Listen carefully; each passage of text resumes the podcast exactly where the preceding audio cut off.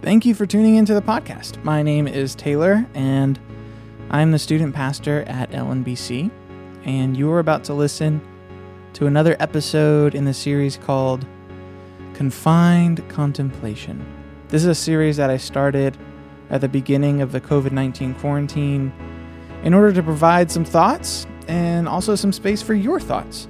So the episodes give a few introductory comments by me, and then I read a psalm or a passage of scripture, provide some time for you as a listener to contemplate the words and hopefully pray those words.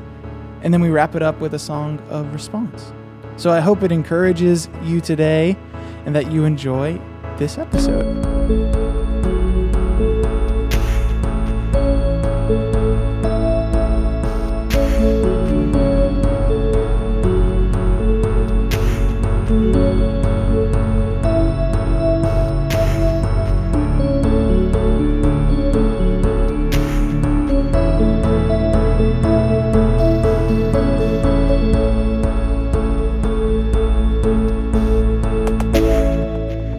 Last few weeks, I gave some basic ways to reorient our perspective at this time so that we can love people well in this difficult season. And I want to continue that line of thinking, but go about it by first providing something of a confession. Okay, yes, I need to confess something that this time of quarantine has been doing something to me. Honestly, I think we could all confess that. But maybe you don't realize that this is doing something to you. We are all being changed constantly, and we would be naive to think that this sort of event has not been changing us. The question is, how is it changing us? How is it shaping us? Have you taken time to consider how this season has been shaping you? It's an important practice just to pause stop and look back on your experience and discern what is God up to. You know, throughout church history, there's actually a prayer practice that emphasizes this. It's called the examen. I won't go into the details of all this practice, but basically it's a practical way for us to look back on our experience to see how God's God was present in our experience where we can then discern our thoughts, our feelings, and actions and then pray with a look towards the future. And if you're interested, I've actually put a link to the instructions for this prayer practice in, in the description. But I've done the examen a few times over quarantine. And one thing early in my quarantine experience that I discerned regarded my compassion. And I just have to confess, for me, this time has deadened my compassion towards other people.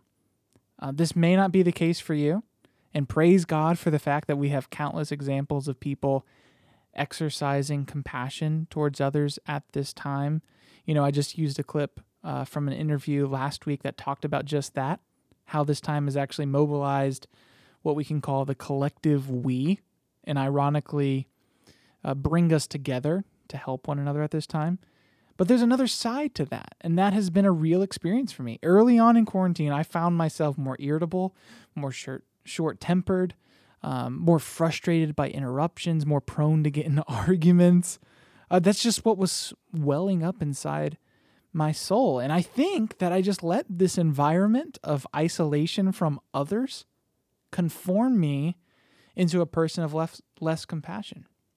You see, when our community becomes disincarnated, completely digitized, then it also becomes selective and preferential, meaning it's less and less occupied by people that are different than us or other than us, and it becomes more occupied by people that look, sound, think, speak, and act just like us.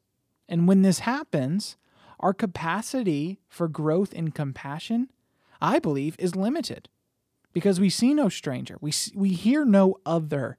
We find ourselves locked inside these algorithmic echo chambers of social media, and the world just shrinks in the scope of self centered filters. So the reality is that our environment shapes us. And I believe that our current one will conform us into less compassionate people without us even realizing it if we are just unintentionally coasting through life.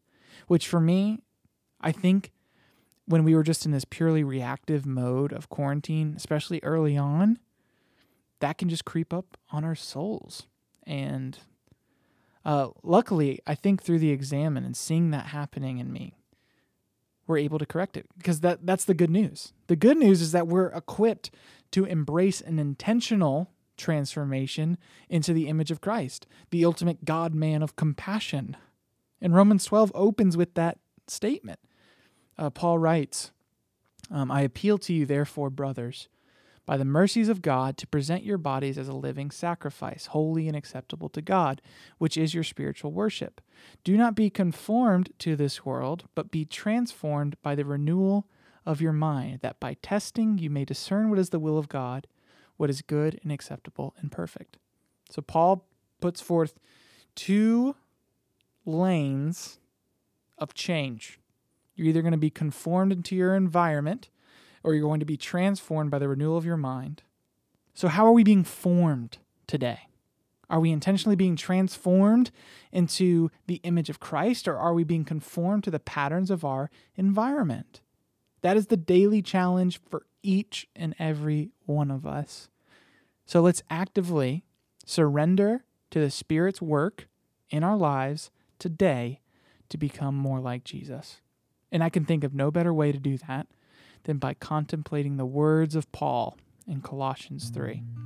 So we're going to read Colossians 3 1 through 17 twice, and I'll give some room in the middle for you to pray and contemplate this calling for us today.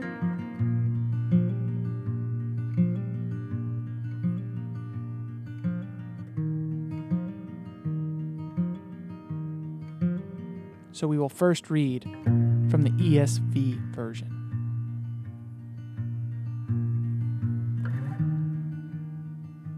If then you have been raised with Christ, seek the things that are above, where Christ is, seated at the right hand of God. Set your minds on things that are above, not on things that are on earth, for you have died, and your life is hidden with Christ in God. When Christ, who is your life, appears, then you also will appear with him in glory. Put to death, therefore, what is earthly in you sexual immorality, impurity, passion, evil desire, and covetousness, which is idolatry. On account of these things, the wrath of God is coming. In these you too once walked when you were living in them, but now you must put them all away anger, wrath, malice, slander, and obscene talk from your mouth. Do not lie to one another seeing that you have put off the old self with its practices, and have put on the new self, which is being renewed in knowledge after the image of its Creator. Here there is not Greek and Jew, circumcised and uncircumcised, barbarian, Scythian, slave, free, but Christ is all in all. Put on then, as God's chosen ones, holy and beloved, compassionate hearts, kindness, humility, meekness, and patience, bearing with one another, and, if one has a complaint against another, forgiving each other.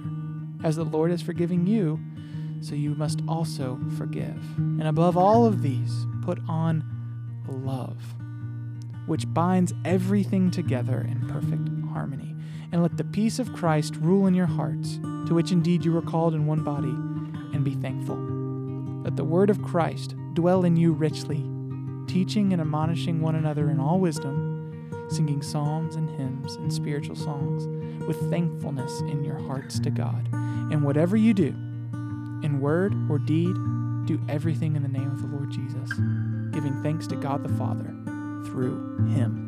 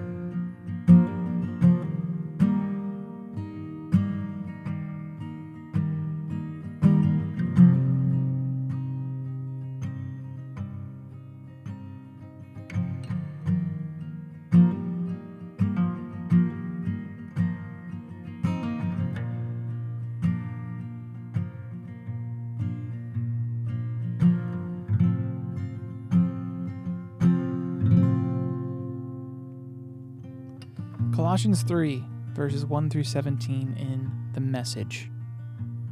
So, if you're serious about living this new resurrection life with Christ, act like it. Pursue the things over which Christ presides. Don't shuffle along, eyes to the ground, absorbed with the things right in front of you. Look up and be alert to what is going on around Christ. That's where the action is. See things from His perspective. Your old life is dead. Your new life, which is your real life, even though invisible to spectators, is with Christ in God. He is your life. When Christ, your real life, remember, shows up again on this earth, you'll show up too. The real you, the glorious you. Meanwhile, be content with obscurity like Christ.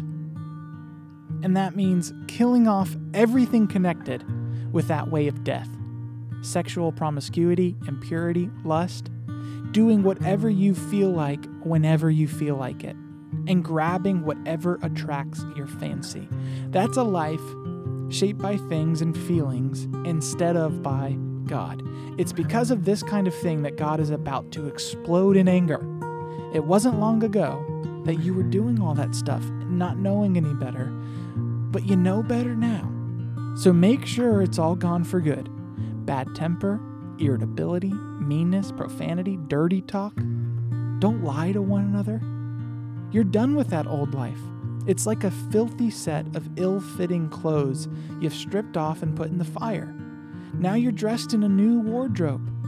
Every item of your new way of life is custom made by the Creator with His label on it. All the old fashions are now obsolete. Words like Jewish and non Jewish, religious and irreligious, insider and outsider, uncivilized and uncouth, slave and free mean nothing. From now on, everyone is defined by Christ. Everyone is included in Christ.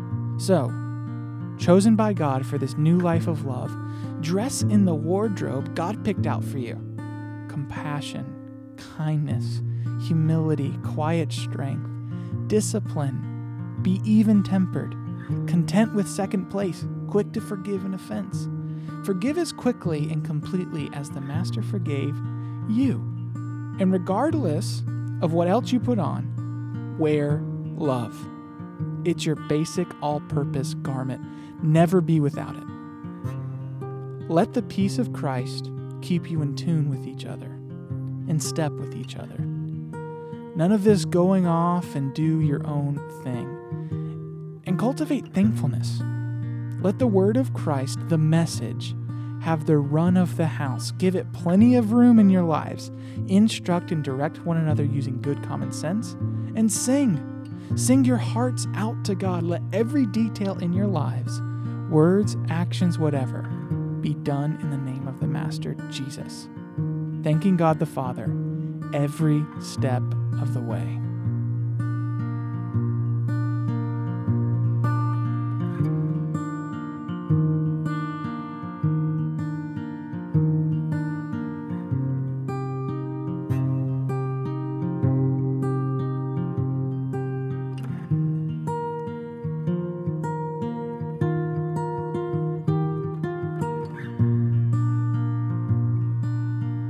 Colossians 3 is one of those great passages, a lot like Romans 8, that you can just you just camp out in those passages and be ministered to, and uh, also challenged, right?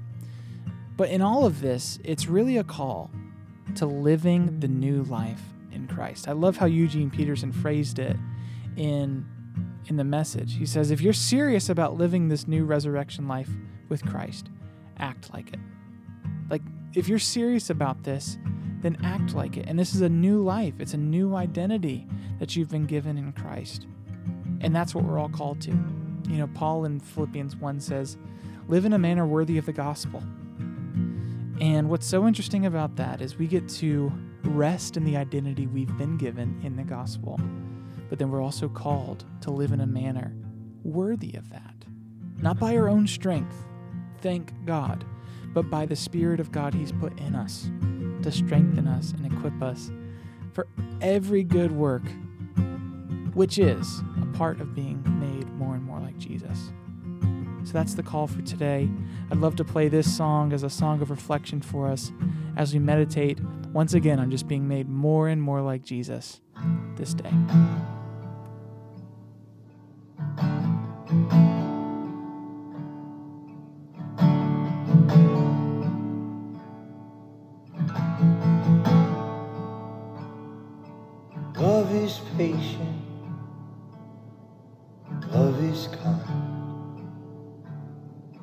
Love is celebrating joy in every life.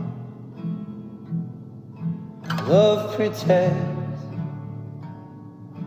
love relieves. Love is persevering in each other's